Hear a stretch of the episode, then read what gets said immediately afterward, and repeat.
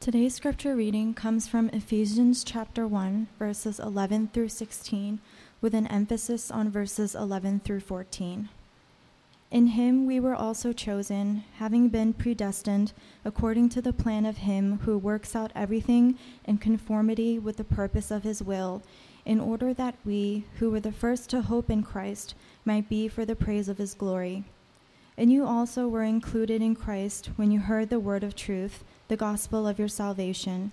Having believed, you were marked in him with a seal, the promised Holy Spirit, who is a deposit guaranteeing our inheritance until the redemption of those who are God's possession, to the praise of his glory. This is the word of God. Ephesians chapter 1 to 3 uh, are about the, if you're new to our church, it's about the foundations of the church. And the Apostle Paul, he begins with what it means to be a Christian. That's the first that's the first half of this book. And we've been saying that for the, the first 3 to 14 verses, uh, you know, verses 3 to 14, it's really one long sentence. In fact, the entire chapter, chapter 1 of Ephesians, is really only about two or three sentences in the Greek. And Paul's trying to explain to us this amazing thing about what being a Christian is. What does it mean to be a Christian? And um, it's important to know this. Why? Because if you're a Christian, you need to know again, you need to challenge yourself over and over again what it means to be a Christian, what you actually believe. And if you're not a believer, you need to really know what you're re- rejecting, right? Because you hear a lot of things, you see a lot of things, but what are you really turning away from? So, what do you believe? What are you turning away from? There are six things. We're going to go quickly, okay? Six things. Um, truth gospel, hope, poise, redemption, and glory. Six things. I got to use two hands, right?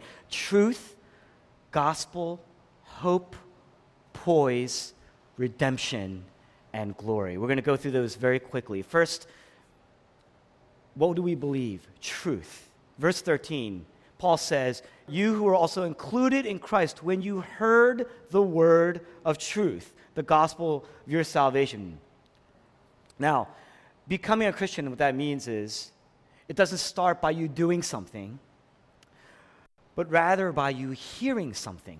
That's what Paul says. What do you hear? It's a word meaning it's a message. Paul says it's the gospel, the word of truth, the message of truth. Now, this is very important. Why? Because we live in a time where we believe that all truth claims are, are valid. Everything is relative. We live in a time when everyone believes it's okay to say, it's okay to say that I'm looking for truth, I'm searching for truth. But it's not okay to say, this is it. I found the truth. This is what it is. We're allergic to absolutes. We're allergic to anything that says that this is it, this is real reality. Now, we say, Who are you to tell me that your worldview is better than all the other worldviews on earth? Who are you to tell me that your religion, what you believe, is better than what I believe, what other people believe? They, they're equally valid. Who are you to say that there's only one way to God? Who are you to say, you know, don't try to impose, don't try to impress me with your worldview as the only worldview, the only truth? Now, there's a problem with that.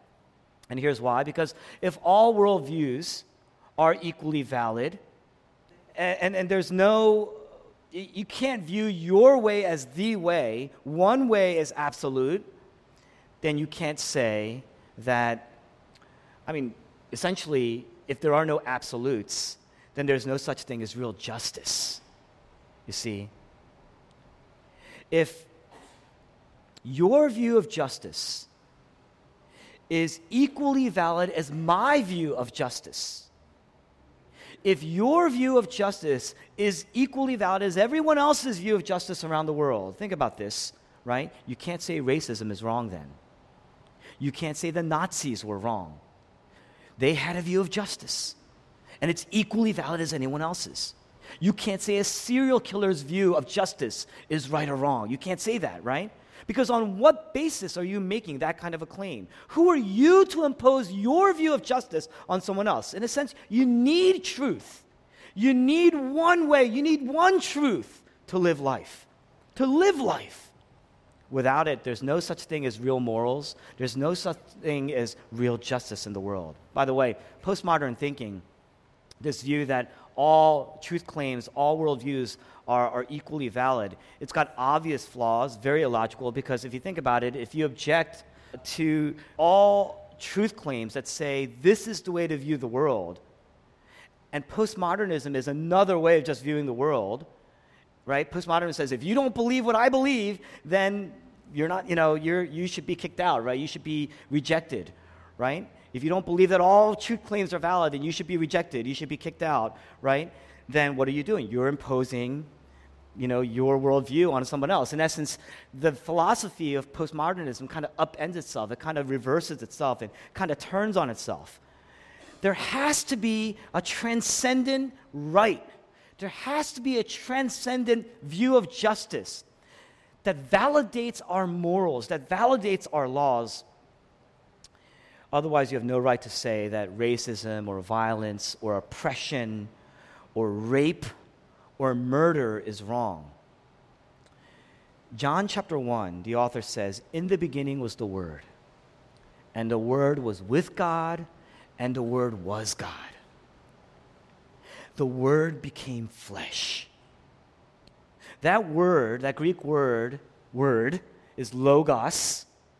And the word logos, it's, it's refers to the ancient Greeks. The ancient Greeks were obsessed with meaning. What is life about? What is real truth? What is real reality? They believed that there has to be a real truth. Even the ancients, pluralistic, almost a postmodern thinking society. They believe that there has to be one logical way of viewing the world, and they were obsessed with finding it. And John says, What? There is a reality beneath the reality. There is true meaning. There is real truth. In the beginning was the Word, and the Word was God. And the Word became flesh. In other words, Christianity says this you want to find truth? Because there is one. You want objective reality? You want deeper meaning? He came. He came down.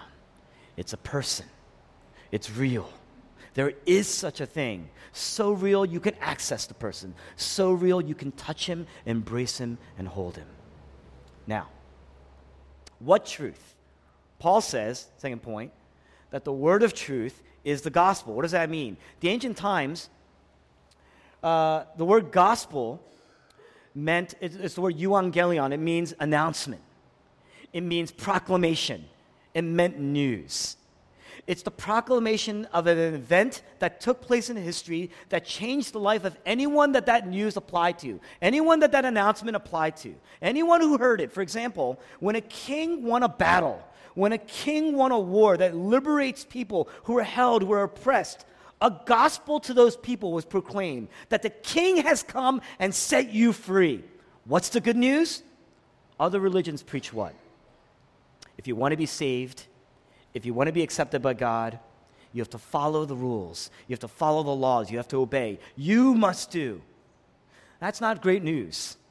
That's not great news. Christianity does not say that. The gospel is good news. The gospel is great news of what? The king has come and made a way for us to be saved and won the war. The gospel is an announcement of what God has done in history to save his people. Tim Keller says very simply, that's why I love Tim Keller, very plainly, very succinctly religion is good advice. You have to do it. The gospel is good news. You just hear it, you just take it in you receive it. Religion tells you what you have to do to be saved. The gospel tells us what God has done to save us. Now we say, oh, but I get hung up on the laws. I get hung up on, I don't like this about the Bible. I don't like what this says about the Bible. I don't like that about the Bible, uh, what it says. You're looking at it all wrong. Because you have to ask yourself, let me ask you this Is the gospel true? Is what Jesus did, what he claims, is it true? Did Jesus Christ really rise again from the dead? Because if Jesus didn't rise again from the dead, if the gospel is not true, then why obey anything that the Bible says? Why obey anything that Jesus says? You can't look at the Bible and judge Christianity on what you like and the little things you don't like. You have to start with the news because it's all over the Bible. You have to start with the news. Jesus himself says the whole Bible is about him and what he's done. You have to start with the news. Is it true? Because if it's true, then the Bible has every right to tell you how to live. You have to look at Jesus, look at his beauty, look at his righteousness, look at his kingliness, look at his sacrifice. Is it true? Did he rise again from the dead? Hear the claims. Hear the truth claims. Trust his claims. Then it becomes good news because the king has come and the king has won. We take in the truth. The truth is the gospel. Number three, it gives us hope. Verse 12.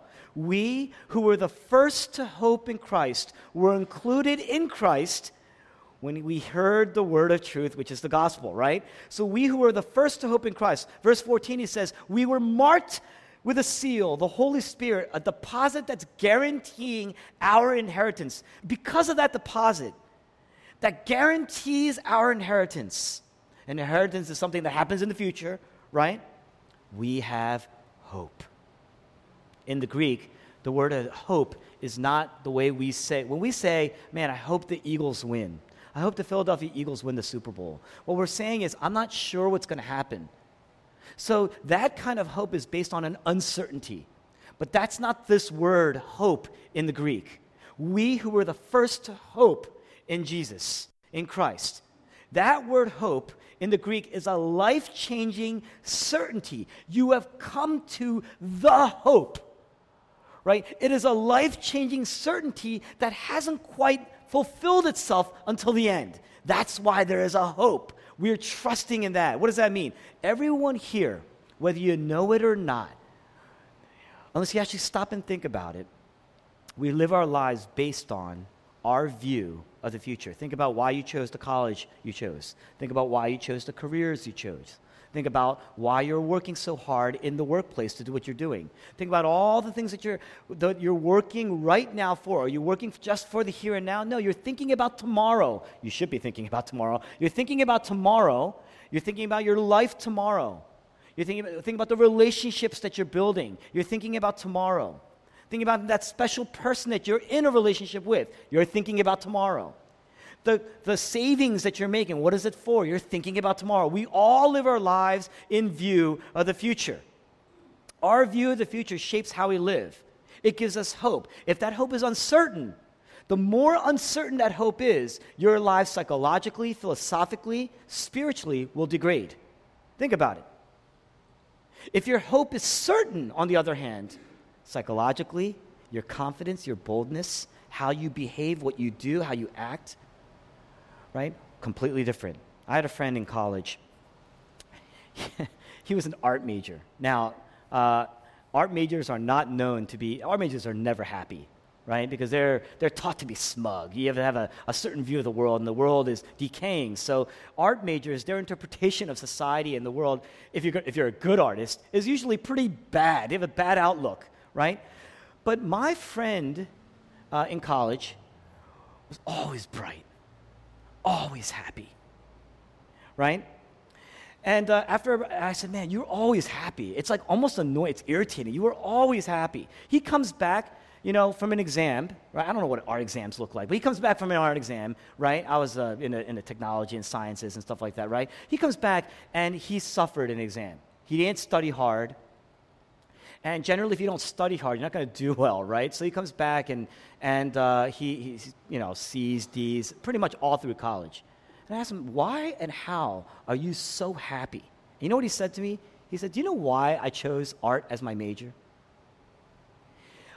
My parents told me before, about a week before I went to college, son, you are the third generation of children that came to this college. All we need is for you to graduate. If you graduate, your graduation gift is an $88 million inheritance to run, help run the cable company in Manhattan. $88 million share. So I chose art. said, I just need to graduate. Right? If he could choose gym, he would have chosen gym. Right? Art. And so it didn't matter if he did poorly, as long as he passed. Right? He was, that's the certainty of the hope.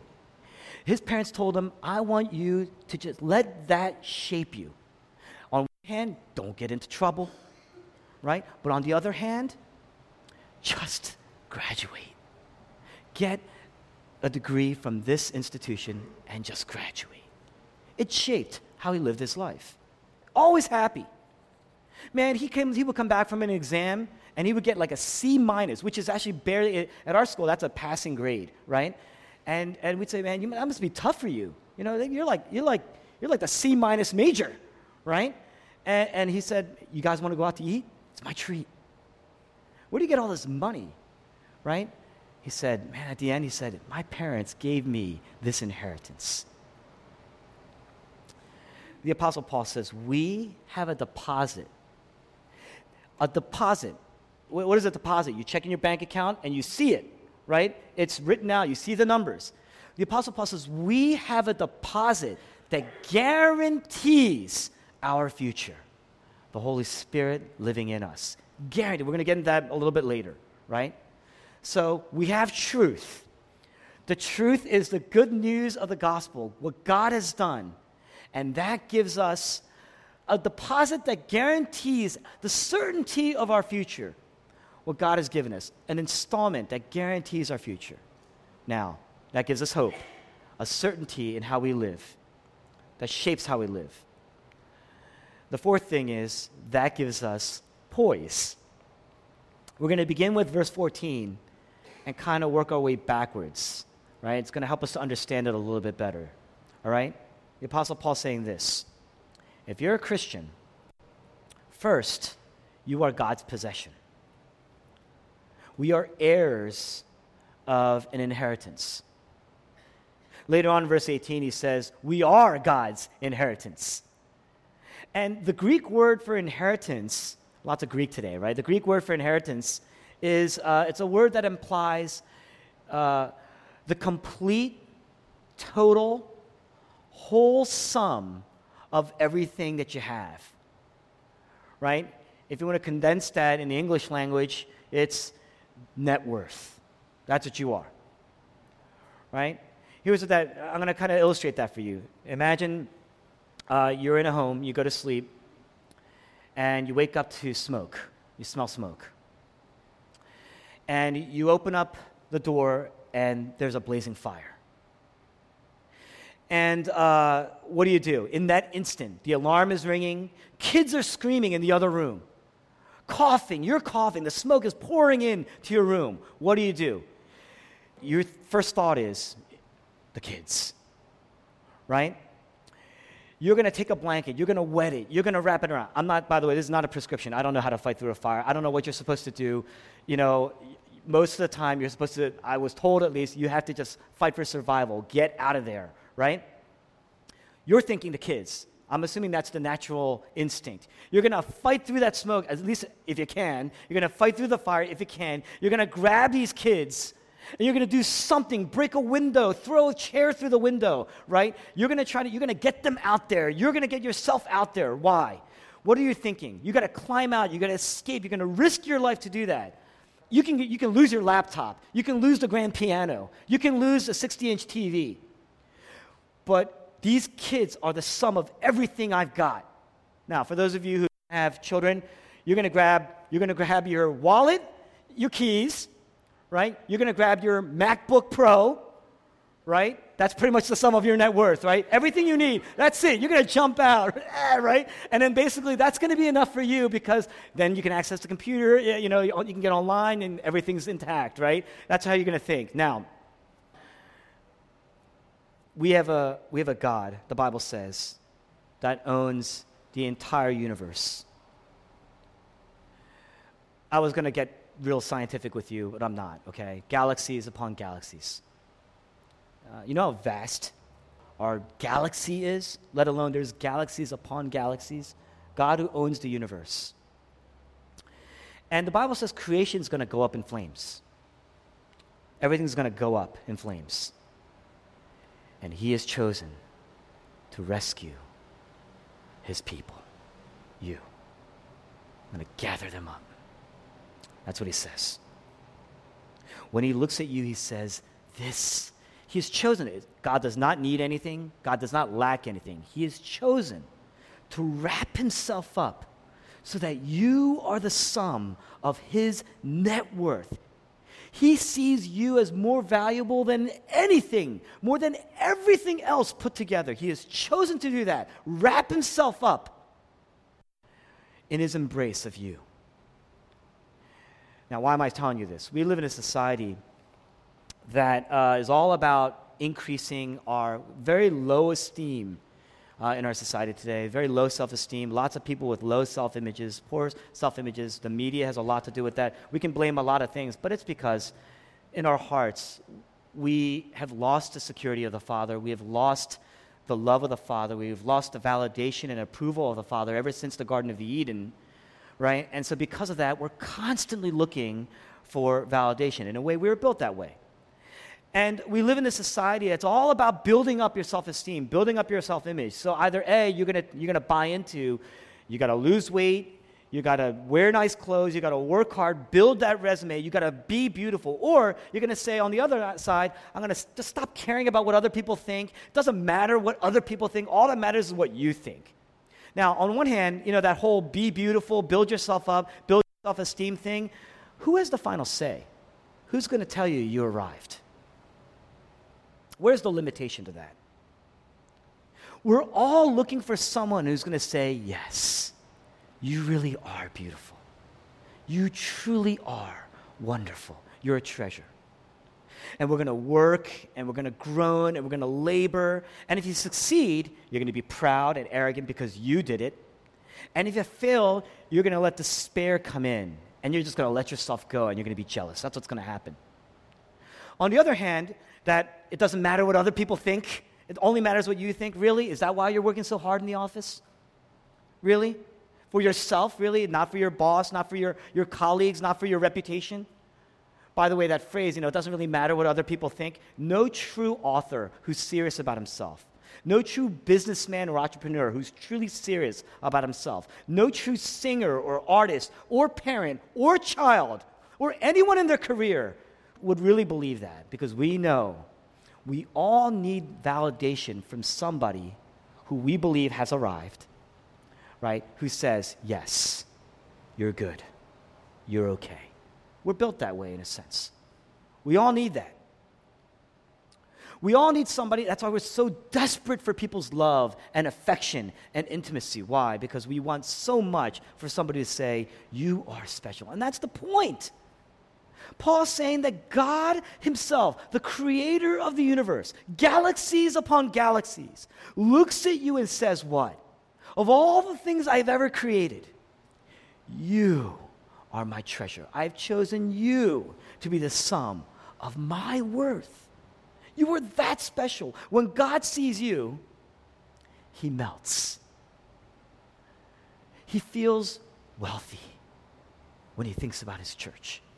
We look at the church and say, oh, it's messed up and it's corruption and there's all this stuff going on in the churches today. When God sees us weak and broken, you know, if you're a parent, you would understand. Your children, if you don't believe it, you have problems. Your children have tremendous limitations, all of them.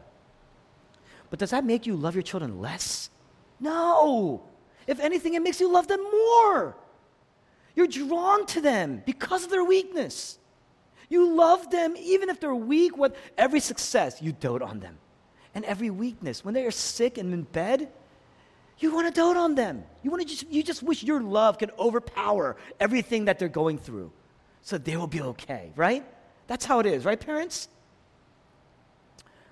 When God sees you, it's the way you look at your child. He dotes on you.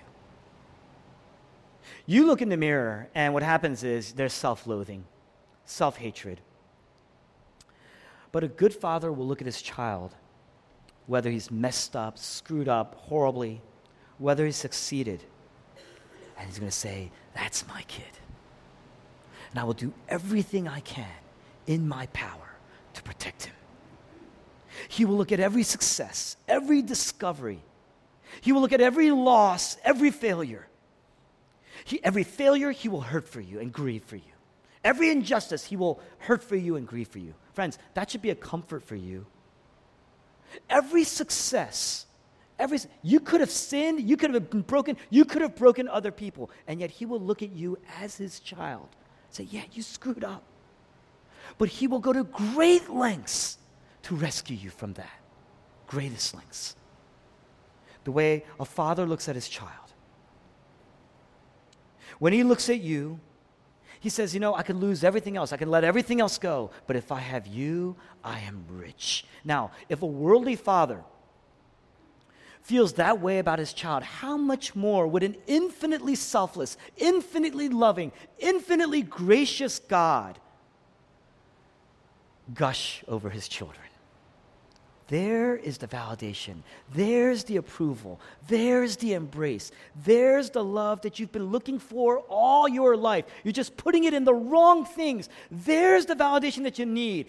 There's that someone outside of yourself, the only one who has the right to validate you, the ultimate judge, the ultimate king, the ultimate ruler, the creator, can say, Yes, I can validate you. To the degree that you trust that you are embraced by the love of the Father, it will reshape your self image. To the degree that you trust that. If you don't trust it much, your self image will be poor. If you trust it much, you are the inheritance and you have a guaranteed inheritance and you will know and you will let that shape your self image. Gi- it will give you poise in the midst of the greatest criticisms. It will give you poise amidst the greatest failures. It will give you poise and strength amidst the greatest loss.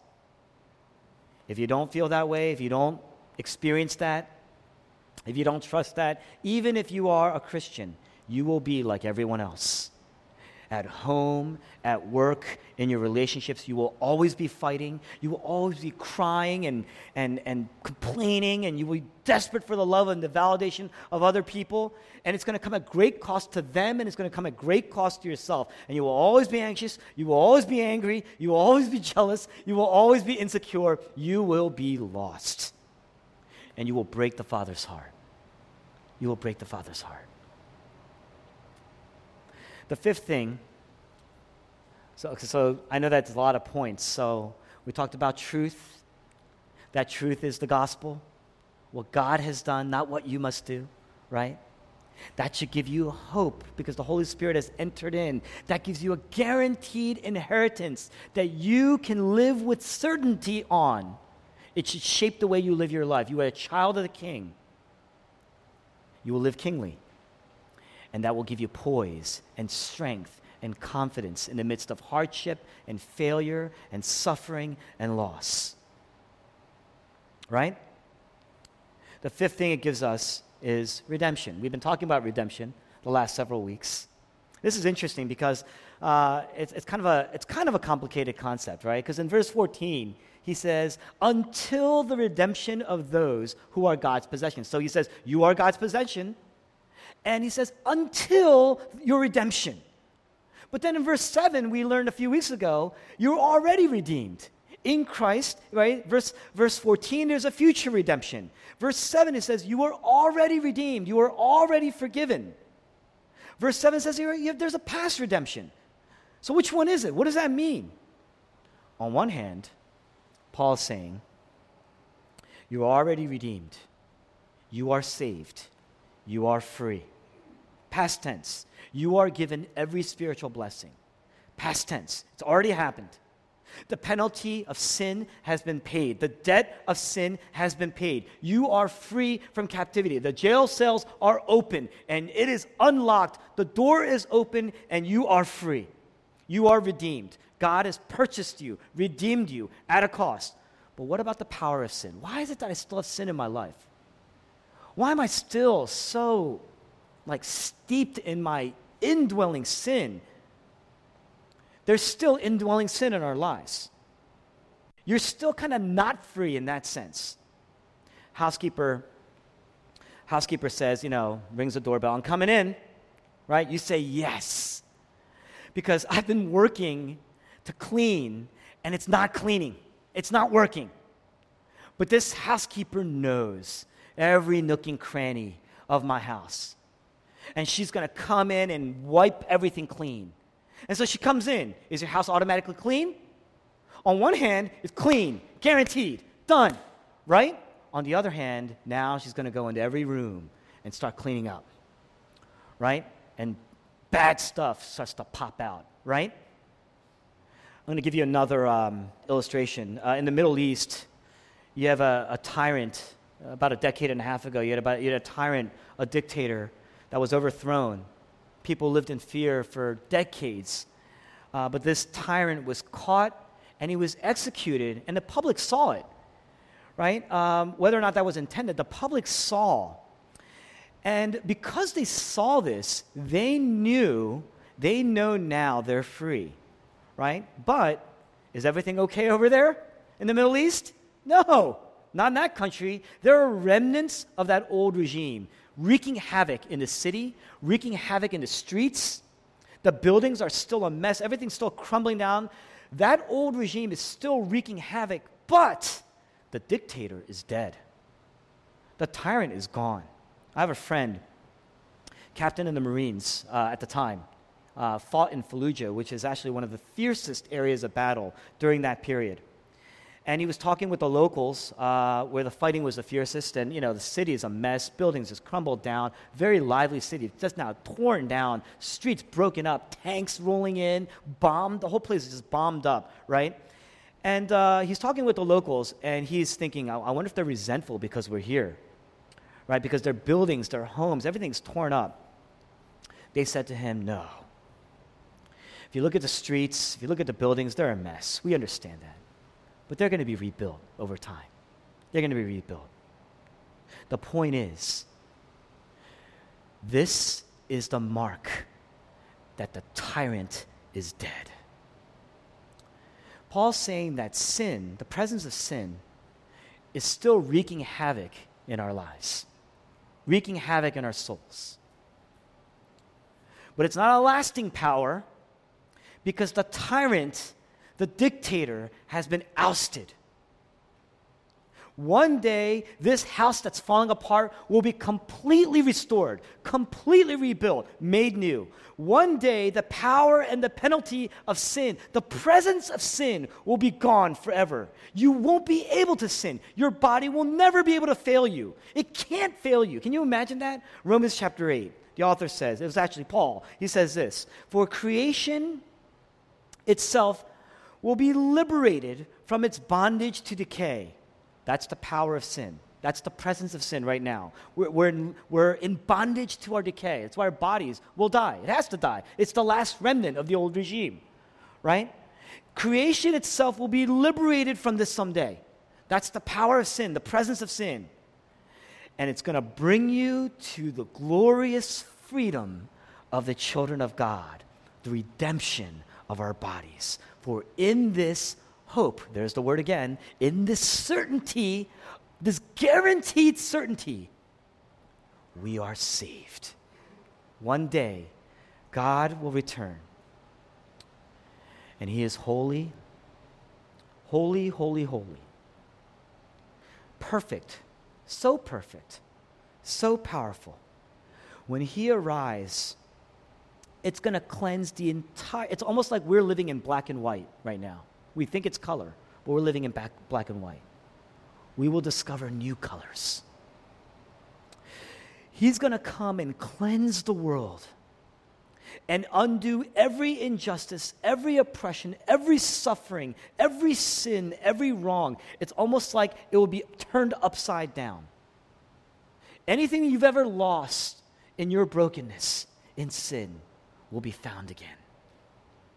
Death and decay and disease and loss, sin, all gone, wiped away with the old regime. The house will be rebuilt, perfected, our bodies will reach your fullest potential. That's what's coming. In the Chronicles of Narnia, These children, they walk through this magical wardrobe and they end up in this magical, fantastical world. If you have never read a book, you should read the book. It's an amazing book. Uh, the movie's kind of okay, but they, these kids kind of walk through, and uh, Mr. Tumnus, uh, he meets them. He greets these children who walk through this wardrobe. They see this new world, but the world is frozen. There's snow everywhere, everything's frozen. And Mr. Tumnus kind of explains that the, this witch has cursed the entire world, this fantastical world, and everything is frozen. But then he looks and he says, he says, Look, it's starting to melt. It's thawing out. He points to a thawing. The ice is melting. The spell's broken because the king is coming. The power is already broken. The melting is already happening. There's still brokenness. It's still frozen. It still feels cold. But he's coming. The curse is already broken. You're already redeemed, not yet fully, completely restored. How do you apply this? On one hand, you can let go of the things of the world. You don't cling too tightly to the things of the world. No matter how great your life is, no matter how bad things are, you can walk away. It's temporary fleeting. Friends, I'm, I'm, I just turned 44. Right? Am I allowed to say that? Uh, uh, you know, how old I am? I just turned 44. Some of you, that's like old, right? Um, it kind of is, right? Um, but uh, at 44, uh, when I was 22, I was like, the world, I have the world ahead of me. Your 20s, the world's ahead of you. When you're in your 40s, you realize you've lived probably over half your life. You're now at the peak, the pinnacle, and you're kind of heading into the twilight of your life. And you, uh, and you, you know, this is not to, to make anyone despair. You look at that and you say, wow, my only point is this life goes fast. It gets faster and faster. It just speeds up. It doesn't slow down, it speeds up. So when my mother these days says, a year flies by fast, I can only imagine how much faster it is for her a year going by. Right? You can walk away. It's temporary. It's temporary, and it, no matter how good it is, it's still cursed. It's still broken. No matter how bad it is, it's because it's cursed. It's broken. Don't cling to what you've got. You can let go. The gospel tells us you can let go. If you're clinging on to something, if you're craving something here, right? If you're losing poise, that's how you know. If you're losing poise every single time something goes wrong, right? Um, if that's what's making up your confidence, if I lose this thing, then life, at least as I know it, will feel like it's over. You are still under the curse. Right? Remember Indiana Jones? Some of you guys remember Indiana Jones, the, the, the movie, right, the movies, right? Uh, the third installment, right, was my favorite one, The Last Crusade. Elsa, this woman, right, Elsa, she's, uh, she wants the Holy Grail. She's found it. She wants the Holy Grail. She wants the cup and she's reaching for that cup, but she's got one hand on, on a ledge and someone's holding on to her. I think Indiana, Indiana Jones is holding on to her. She says, If I can just get that cup, because that's what I came for, that's the only thing that's going to give me meaning and purpose. She doesn't say that in the movie, but she's just like, I need to reach it, I need to reach it. And what happens is what? Because she doesn't cling tightly to salvation, right? That's not what she cared about. What she wanted was that one temporal worldly thing. She loses her grip, she falls through that pit right, in the darkness forever. She's lost. You can let go. You can let go of the things of the world. On the other hand, the final redemption is coming. That means you can endure suffering because that's going to come to an end. There's a certainty that all this is going to come to an end. Everything that's ever been wrong with everything you hate about yourself will be turned on its head and you will, it will become the best part of who you are. Isn't that amazing? Every loss you've ever experienced will be turned up on its head. And when it's refound, it will become a part of the greater glory that you're living. Lastly, he talks about glory. Right? So we talked about truth. The truth is the word of the gospel. Right? The gospel gives us a lasting hope, an eternal hope a certainty, right? That certainty gives us poise, right? The poise points us, we can have poise as we reflect and look to our final redemption in Christ, the redemption of our bodies, everything that's ever gone wrong. And he says, You will have glory. Right? Glory. That's the sixth one, right? Verse 14 You are marked in him with a seal, the promised Holy Spirit, who is a deposit guaranteeing your inheritance. The word deposit in the Greek is first installment. What's Paul saying? Jesus' return is going to cleanse, it's going to wipe away everything that's bad, cleanse everything, restore everything. That's not just a promise. Paul's saying, it's not just a promise, you already have it in the form of a deposit, an installment. It's the Holy Spirit. When the Holy Spirit comes into your life, there is a deposit there that you experience and you know that you have in you. It's God's beauty, it's God's glory in your life. It's so glorious. Right now, it's already starting to change you. Jesus says, I am making everything new. Right now, the Holy Spirit enters in, cleansing now, shaping now, rebuilding you now. There are things that you never thought were wrong that for some reason today you're saying, Why do I feel this way about this today? I got to cut this out of my life. You think that's your goodness that's telling you that? The Bible says you don't have any goodness in you. You think it's your will and your ability and your insight that's telling you that? No. The Holy something has happened in your life. The Holy Spirit has come in. And the Holy Spirit has come in and is shaping you and cleaning. There are brokenness. Some of you are experiencing new brokennesses in your life the power of that brokenness, things that have been repressed, put away. Now, as you're getting older, you're starting to relive it. Maybe it's trauma. Maybe it's just certain feelings of anger. And you say, man, you beat yourself up over that. You know what? God is working and active in your life to uncover things that are broken so that you can be healed. That's happening today. That is not an absence of God in your life. That is the presence of God in your life. It is a deposit that is guaranteeing the future glory. If you can sit there and say, This brokenness today, every brokenness in your life, make a list, run them down. Every brokenness in your life will one day be upended, upended, upended, upended. And it's going to become a greater glory in your life tomorrow in the ultimate day. You have that as a deposit with the Holy Spirit working in your life and starting to pick at it now. It's almost like you've got scales on, and God is ripping the scales off piece by piece. That comes from a book. Tearing you up until you become not the dragon that you look in the mirror and you see, but the child that you are in Christ.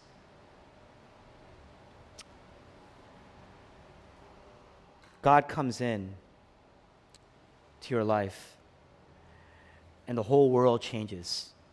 God moves into your life. You see, a lot of us, we ask God to come in, we expect small changes. We want improvement. We want supplement in our lives. If I just have this one little thing, I think I'll be better, Lord. Can you give it to me? That's what we pray about. 99% of the prayers in the world are about things that they want, that they think will improve them. But God, what God does is greater, more wonderful than you could ever fathom.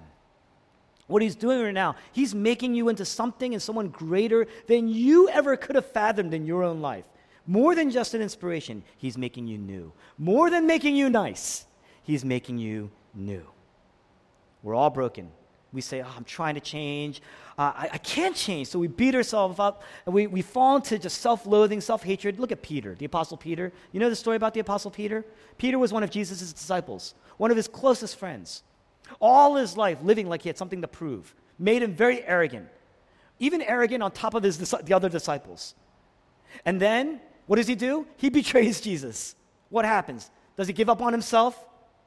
There's tremendous guilt. There's probably fear. When he hears the word of truth, the gospel, that he is forgiven, it redeemed him.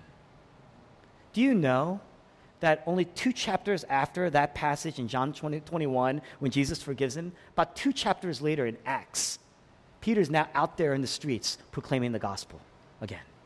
Just two chapters makes a huge difference. You see that? What chapters is God working right now in your life to redeem you and shape you in the midst of your brokenness? Right? In the midst of the failure and the flaws Some of us, we sit there and uh, you got to remember this. This is not a power, another power. This is power. This is not just a glory. This is glory with a capital G. This is not just a good thing, right? A beautiful thing. This is beauty. A lot of us say, oh, but uh, being a Christian, I'm afraid of the things that I might have to give up to be a Christian. Look, unless you give up the lesser kings in your life, you will never meet the greater king. Unless you surrender and give this king supreme control over everything in your life, you will never see how supreme and powerful and how faithful and loving and forgiving and wise and good he is. You see that?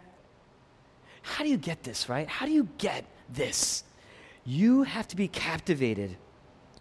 You have to be captivated by the truth, by the news, by the hope, the hope that gives you poise the poise that points to redemption. You have to be captivated by this. I don't want to sacrifice. I don't want to give up these things in my life. You have to look to Jesus Christ, who came down and sacrificed for you. You're afraid to give up those things in your life, the glory in your life. Jesus gave up the heavenly glory for me. He wasn't born in a palace, he was born in a manger for me. He was willing to let go of everything for me. Why? Because we, God's people, are his treasure, his net worth. He chose to. And he didn't come, you know, we say we're going to fight through the fire at the risk of our lives. Jesus Christ fought through the fire or the wrath of God at the cost of his life. You know, my favorite book, Pride and Prejudice, Mr. Darcy, he makes 10000 a year, right? And uh, he's the wealthiest person uh, in the book. He sacrifices his reputation, he sacrifices his status for poor Elizabeth Bennet. And what does he say? After everything kind of unravels at the end of the story, yes, now I want you own me. I want you to kneel before me. Is that what he says? That'd be a terrible book if that's what he says, right? He says, No, surely you must know. I did it all for you. I did it all for you. That's what he says. Mark chapter 1. Jesus Christ is getting baptized. The Bible says that heaven opened up, the Holy Spirit came down on him like a dove. And God said, This is my son whom, with whom I am well pleased. What's he doing? He's looking at his son the way a father looks at his children, and he's doting on him. He says, Look at my son. Isn't he beautiful? Isn't he wonderful? He is perfect. He is holy. He is the exact representation of me. I, you cannot get more beautiful than my son. Look at my son. He is pleased. How do you know that God treasures you? What is the evidence that God treasures you? on the cross, Jesus Christ emptied himself of all beauty, emptied himself of all glory. This father who is doting on his son sends his son to sacrifice his life for his treasure. We always say, I die for that. Jesus Christ says, Yes, I did die for you. You would only be willing to die for the things that matter to you most. Jesus Christ says, I not only am willing to die, I died for you. That's how you know. On the cross, Jesus cries out, He says, My God, my God, why have you forsaken me? What he's saying is, I've lost meaning. i am giving myself up to die. I'm lost. Now I have no hope. I have no redemption. I'm giving up my glory. I'm cursed. I'm rejected. I'm burning up. In the fiery wrath of God, I've been forsaken. But do you know, even as life was falling apart, he was singing about it. He was praying to God. My God, my God. He was praying to God. Why? Why did he do it? Hebrews 12 says he did it for the joy set before him, for the treasure. What is the treasure? It was you, his people, was me you know. You may doubt at times that God loves you, but you would never doubt that God loves his own son. Jack Miller used to say that. You doubt often that God loves you. You forget that God loves you, but you would never doubt that God loves his own son. And what did he do with his son? He sent his son to die. For who? For you. That's how you know that God loves you. That's how you know this is true. He gave up everything for you. Even death couldn't hold him down. That's why it's good news. You can have glory because Jesus gave it up for you. You can be filled with glory because he emptied himself for you. Jesus was marked as God's forsaken so that you would be marked as his possession. You have to take that truth if you believe. You have to root it into your life and let it do amazing things. Let it shape your life into redemption until we are finally, until the redemption the full redemption comes. Let's pray together.